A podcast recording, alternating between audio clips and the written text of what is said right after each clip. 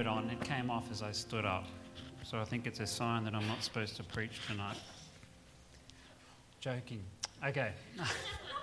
thanks for being here tonight. Uh, thanks, Charles, for song leading. And uh, if you have your Bibles, can you open up to Philippians chapter 2? I'm glad, uh, I'm glad for the words in that song, Burdens are lifted at Calvary. Jesus is very near, that you can uh, bring your burdens to him wherever you are. And I was doing that on the way home from work today, just thankful that you can just pray to God wherever you are. And uh, teaching in our high school today as well, just was a blessing to see some lights uh, flick on in the minds of some of our young people that I saw someone go, Oh, you can get saved outside of church. They didn't know. They thought you just you can only become a Christian if you did like if you prayed inside church or something like that. Um, and a light turned on that, you know, baptism is not salvation, so we're able to talk about that. Um, so just thankful for the things that, you know, we probably take for granted a lot, but little things like that are good to reflect upon. Uh, Philippians chapter 2, um, we are going to have a members' meeting after the, the service tonight, so we'll see if I'm brief or not. Um, Philippians chapter 2, I'm going to read the first eight verses, um, so if you just follow along with me. It says this.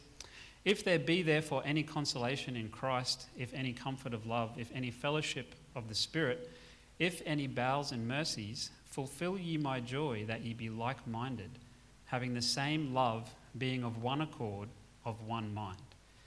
Let nothing be done through strife or vainglory, but in lowliness of mind let each esteem other better than themselves. Look not every man on his own things, but every man also on the things of others. Let this mind be in you, which was also in Christ Jesus, who, being in the form of God, thought it not robbery to be equal with God, but made himself of no reputation, and took upon him the form of a servant, and was made in the likeness of men. And being found, fa- found in fashion as a man, he humbled himself and became obedient unto death, even the death of the cross. Amen. That's all we need to read there. I'm just going to have a word of prayer and then we'll have a look at this. Dear Lord, Heavenly Father, we do thank you for yet another day you've given us, uh, Lord, that your mercies are new every day and uh, that your goodness is with us. Lord, we thank you that you've given us all that we have. And I uh, thank you for this opportunity just to gather together as your church, uh, to, to, glorify you through singing and uh, just through our hearts, Lord, and opening your word, which is precious and helpful. And uh, we just ask that you'd guide us now as we look at it. Uh, may we be helped tonight, Lord God. I pray that you'd be with us and pleased with everything that takes place. And we ask these things in Jesus' name. Amen. Uh, I was looking at this, these verses and just considering uh, a few things. And as I read these verses, uh, obviously some things stood out to me, and that's why I want to share this with you tonight. But it made me think about a when you get when you're a part of a group photo. And I wonder if you've ever been part of a group photo, whether it's something like a whole school photo, a whole class photo at school, or maybe it's a work function and then everyone's getting together, or maybe it's your grandma wants a photo of the family or something like that. And that photo is taken, and then you have opportunity to see that, uh, whether it's straight away on a device or you know printed like it was 100 years ago. Um, and the first thing, I wonder what you do when you see that photo. I wonder what your reaction or what you're looking for when you see that photo for the first time. I know for me, it's what do I look like? How's my hair? Is my smile all weird? Like, am I blinking? Uh, is my shirt buttoned up right? Like, I'm looking at myself, and perhaps you're the same. I know particularly our young people are like that, but I'm pretty sure we're all like that.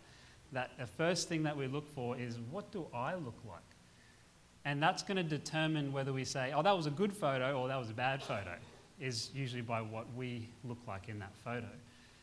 But really, whether it's good or bad, it shouldn't be based on what we look like in the photo. It's actually determined by who the photo is for or what the purpose of the photo is. So if it's for grandma and she just wants to see, you know, her, you know, her offspring and their offspring and everything, all the generations down the line, if she wants to see that and she doesn't care whether you're smiling like that or not, then she's going to say that's a good photo. So it's actually determined by who the photo is for or what the photo's purpose is. And it made me think that's kind of like this, and that's kind of like our church, or kind of like church in general. That what, the, what we're like in church is actually, we're supposed to think about not not necessarily just how it affects me, but how does it affect Jesus Christ who purchased the church with his own blood? How we operate as a church, should, we should be thinking are, are we doing it well or not according to what Jesus Christ expects of the church?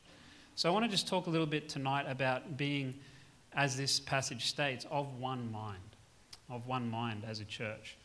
And, you know, a church made up of a group of believers, saved believers, trusting in Jesus Christ. Um, you know, you have a group of people posing for a photo, but we're supposed to look and operate a certain way based on what Jesus Christ expects of the church that he purchased. So if you just have a look here in, in verse 1, there's things mentioned here that Christ actually provides for the local church.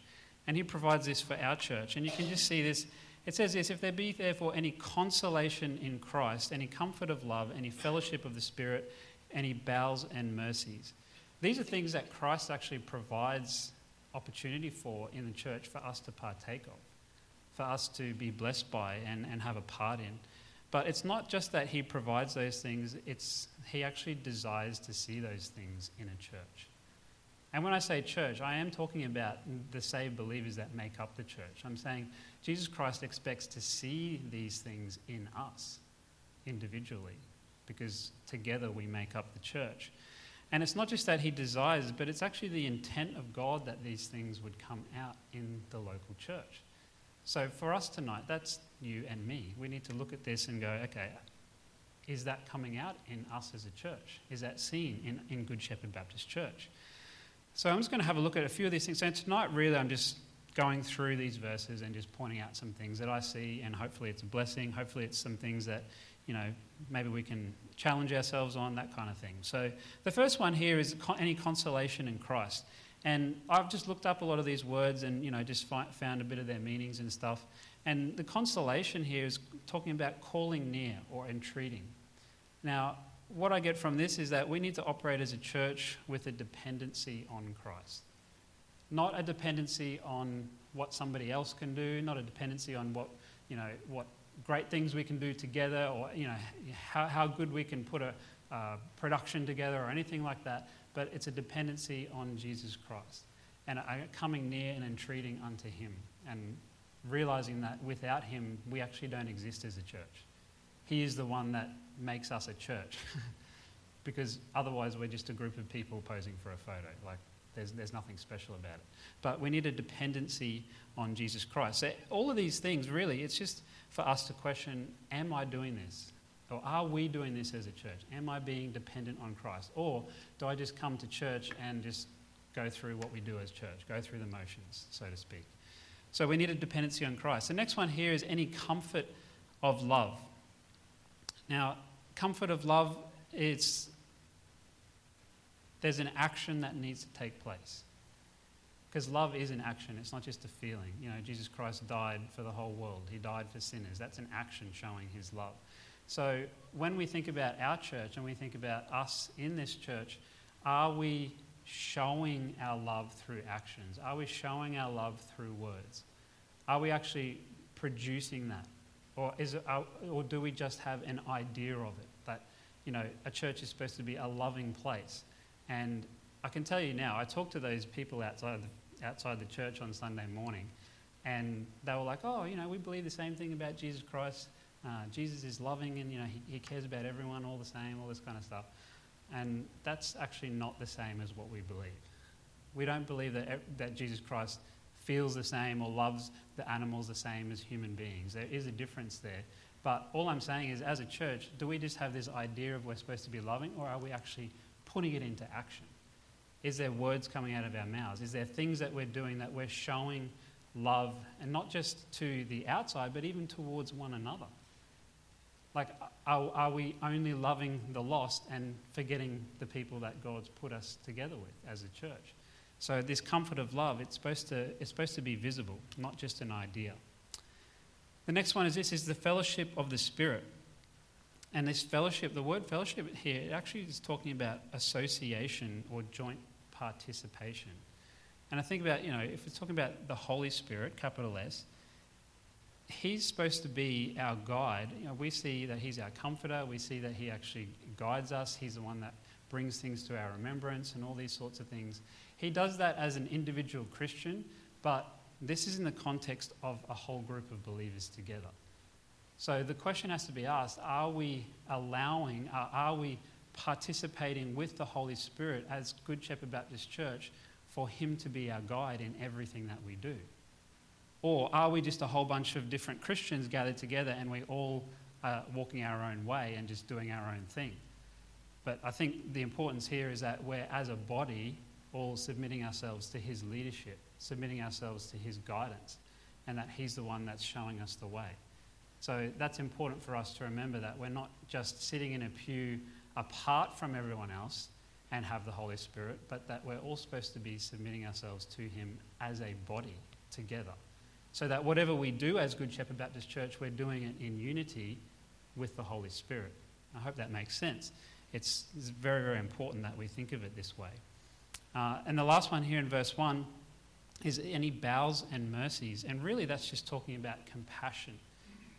It's talking about compassion. And, and I would say here that this is the, the defining character of Jesus Christ. That if anywhere you're supposed to find compassion and pity, you're supposed to find it within the church. You're supposed to find that we're replicating Jesus Christ's character. I said to one of our young men just this week, like, if you want to see, if you want to be more Christ like, then just see how Jesus Christ handled himself around people. See how he handled problems and see, just read through the Gospels and just see what he did. And if you can do that, then you're going to be replicating Christ like. You're going to be Christ like in what you do. And so I think that's one of the main things is us as a church, we need to be recognized or defined by the character of Christ. And that comes with being compassionate. So Philippians 1 6, just the chapter before, you don't need to go there, but it says this being confident of this very thing, that he which hath begun a good work in you will perform it until the day of Jesus Christ. And I would say that we have been a church that has tried as best we can to follow these things, to be this kind of church. But I guess we're all aware that you can't just rest on that, that we have to continue to be that. We have to perpetuate that. We have to continue to teach our children and other people's children to, that this is what Jesus Christ expects of a local church. A church that wants to glorify and magnify the Lord Jesus, we need to be aware of these things. So he will do that work, but we also need to do our part in that and acknowledge, yep, that's, that's my part to be, be doing these things. So if we acknowledge these things and we want to perpetuate them, then we need what comes after verse 1. And if you have a look in verse 2, it says that we're supposed to be like minded, having the same love, being of one accord and of one mind. And I looked at these words, like minded and uh, of, one, of one mind. And really, they're actually the same word, like-minded and of one word, uh, uh, and of one mind, are the, are the one word. And they mean this: agreed together or harmonious.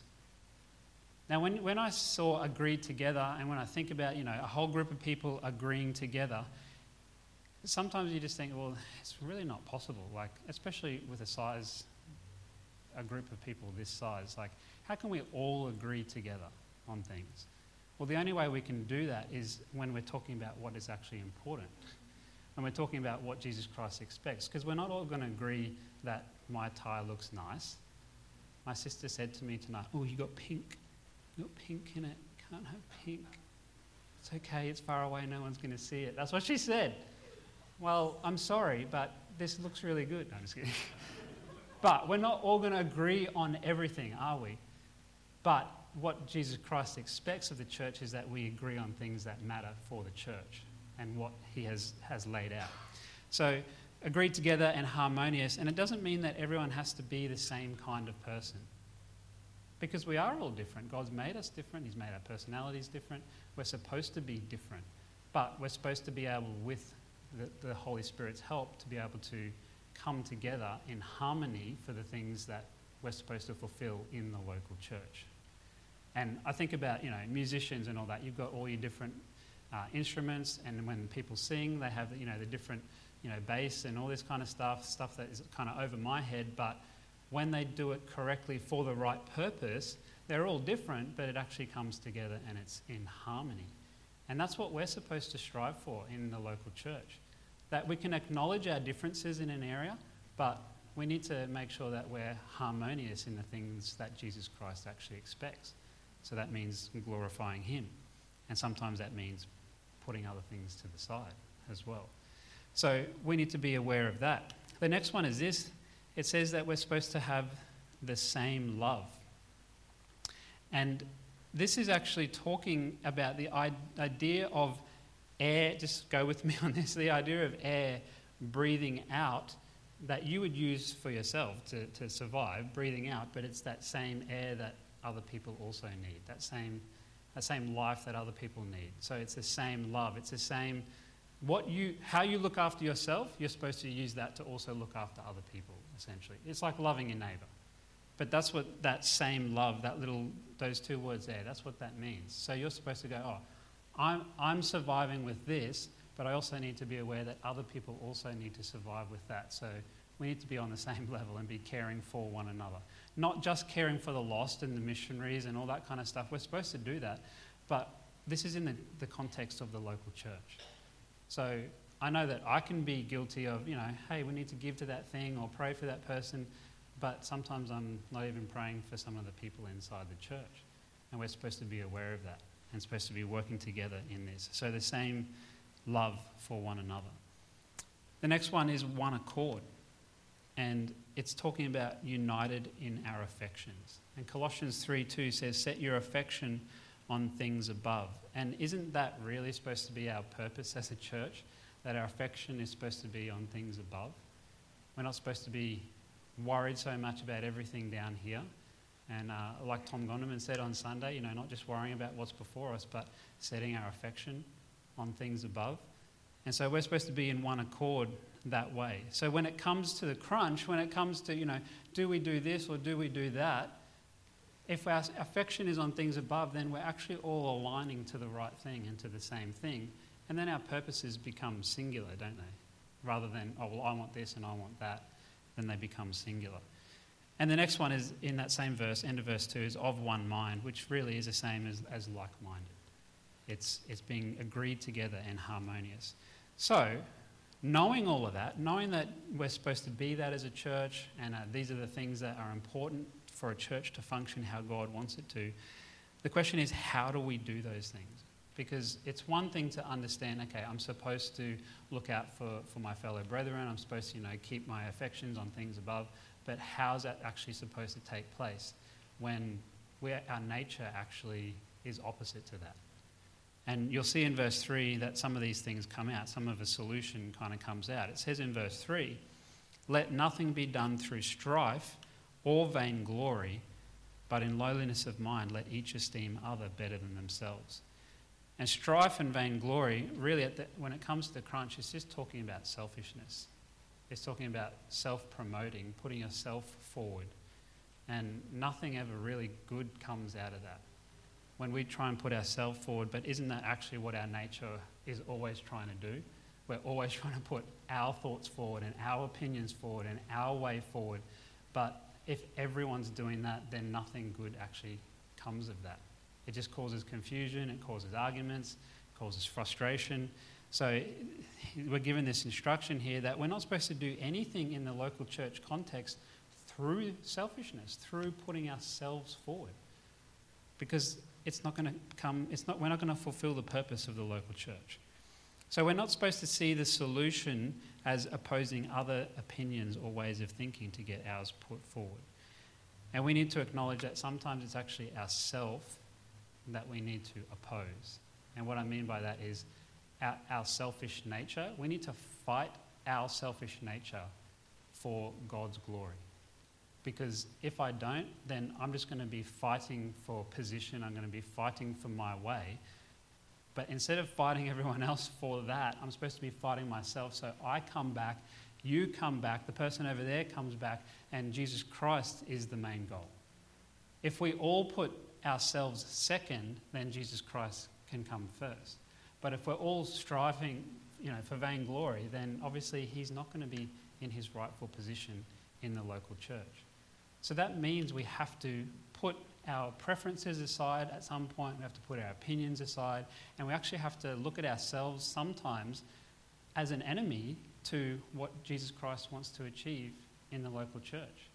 And that's not, you know, get down on yourself or anything like that, but it's just be real, acknowledge that, you know, sometimes I am my own worst enemy, sometimes I am the problem, and I just want what I want sometimes. And you see that, you know, in little kids, like just, no, I just want what I want, I'm going to take it and do it. But we're supposed to come out of that and go, actually, I'm supposed to come second, and the Lord's supposed to come first. I'm supposed to come second, and the brethren are supposed to come before me. And that's what it continues to go on. These verses ahead go on and, and instruct this kind of thing. So it says, in lowliness, lowliness of mind, let each esteem other better than themselves. And having a humble opinion of yourself is only ever healthy. If, if you think you're more than you are, then once again, it's just putting yourself forward, and it, nothing really good comes of that. Esteeming others better, which is really counting others, considering others, and that means considering other people's needs. It means considering what does that person need because you know I might be okay with what I have, but what do they need? And you're putting somebody else's needs before your own. Or maybe it's considering somebody else's gifts. Or I, I'm feeling a little bit threatened because that person has a better gift than me. Okay, but let's encourage that so that we can uh, keep going forward together and not be threatened by it. But let's consider one another. Consider what each other need. Consider what each other can contribute. Our purpose. You know, if you look at all the giftings, like they're, they're all different, aren't they? There's not just one gift that the Holy Spirit gives. So it's acknowledging that, it's considering that, and using it to glorify God. Because He's the one who purchased the lo- local church with His blood. So it's supposed to be about what He gets, not what we get. I'll keep going. I'm um, oh, kind of nearly done. So, verse number four. It says this Look not every man on his own things, but every man also on the things of others. And once again, it's, I guess, reiterating don't just look at yourself. Don't just think about yourself, because how easy is it to do that? Like I said with the photo, just you know, looking at me, and you don't even you don't even consider anyone else around you unless you just want to pick on them. You're just looking at yourself, and sometimes we just do that too much, just thinking about me, me, me. What do I get? What am I going to get out of it? What's good for me? But it says, don't just look at your own things, look at other people's things. We need to expand our view. Sometimes we're a little bit tunnel vision. I know I can be. We can just be a little bit tunnel vision about what is in it for me, what do I get, you know, whether it comes to a Sunday or just any given week in church or things to do with ministry, whatever it is, we can just think about ourselves and not how it affects the whole body. But imagine if we all thought about how it affected everyone else. If we're all doing that, then how good is that? How, how different is that? And that's kind of what, what this passage is talking about, is thinking and considering other people. The church is not just one person. So Christ can be magnified when we all do this together. And we can bring glory to God by putting Him first in our own lives, but in the context of the local church, we're supposed to be continually considering that with the people that we're serving with, that we're worshipping with, that we're trying to help, all these sorts of things. So Christ is supposed to be magnified, and that happens when we do these things, looking at other people, not just ourselves. All right, verse 5 to 7, I'm just going to read these ones through. It says, Let this mind be in you, which was also in Christ Jesus, who, being in the form of God, thought it not robbery to be equal with God, but made himself of no reputation, and took upon him the form of a servant, and was made in the likeness of men. You just think about that. Like, this is talking about God Himself becoming a person. I don't know that I would ever do that. I don't know that I would ever lower myself like he did.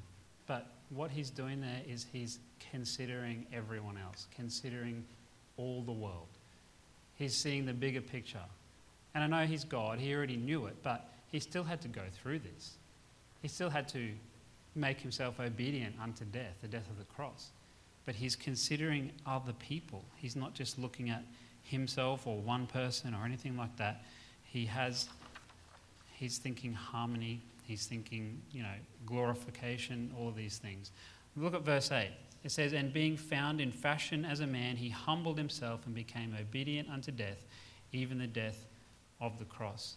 And really, if nothing else tonight, I'm really just talking about Christ as our example of all of these things. He became humble, he, be, he was obedient to the de- death of the cross. He's our example for considering others, He's our example for putting others before ourselves. He's our example for glorifying the Father and looking at that one purpose. I mean, that's what he was doing when he went to the cross. Yeah, he felt, you know, when he was praying in the garden, and I've got the verse here, Matthew 26, 39. And he went a little further and fell on his face and prayed, saying, Oh, my Father, if it be possible, let this cup pass from me. You know what the next word he said? Nevertheless, not as I will, but as thou wilt. And when he said nevertheless, he's acknowledging all of these things that are, that are in the, that scripture in, in Philippians chapter 2. He's saying, I know I want this. I don't want to be separated from you, Father. But for the bigger picture, for your glory, for the help of these people, then I'm going to do your will. I'm not going to do what I want to do right now, which is not go through this, but I'm going to put all that aside and nevertheless your will be done. And really, that's, that's what we need to be continually doing as a church, is being led by the Holy Spirit to go forward together, but considering one another as we do that. So it's not just me trying to make my thing happen or me trying to manipulate somebody else or anything like that or be selfish about it, but let's just get on our knees and pray and say, Lord, can you help me to not put myself forward? Can you help me to be second? Can you help me to consider other people's needs and all these sorts of things? Because that's what helps us to glorify God as a church. Hey, we can put, we can put on and do a whole bunch of different things uh, all throughout the year, and we can, you know, pat our backs and say, you know, we did a really good job. But the question is, who was it all for? What purpose was it meant to achieve? And that's coming back down to, well, it's actually supposed to be about Jesus Christ. It's not just about doing stuff. It's not just about attending a church service. It's not just about singing some songs, but it's about putting Jesus Christ first. And sometimes, you know, you come, I appreciate you coming on a Wednesday night, and, you know, Wednesday night is hard sometimes. But if you come with this attitude of, you know what, I'm going to consider other people, I'm going to come and I'm going to pray for some people's needs, I'm not going to put myself first, but I'm going to put Him first, then we have a different service. And God gets glorified when we do that. So, those are just some things about seeing the bigger picture, seeing God's will, seeing our purpose as a church. And as we move forward into whatever, whatever chapter unfolds anytime, this is how we're supposed to approach it, is seeking the glory of God as we do it and doing it together. So that's really all I've got tonight, and I hope that's just a little bit of a help, a little bit of a reminder of some things.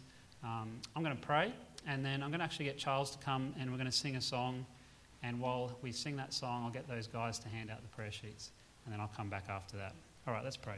Dear Lord, Heavenly Father, we thank you once again for your goodness to us. Thank you for your word, and our Lord, for your encouragement in how we ought to operate as a church and uh, how we can glorify you in all that we do. Help us, Lord, to consider you first and foremost. Uh, help us, Lord, to be sensitive to your Holy Spirit. And Father, to look on the things of others and not just on the things of ourselves, Lord God. Father, we thank you for our church. Thank you for all you've done in it and through it. Uh, thank you for each one that you have died for. And uh, Father, we just pray that you'd help us to continue to shine your light in this place and, our Father, to look out for one another. We pray and ask these things in Jesus' name. Amen.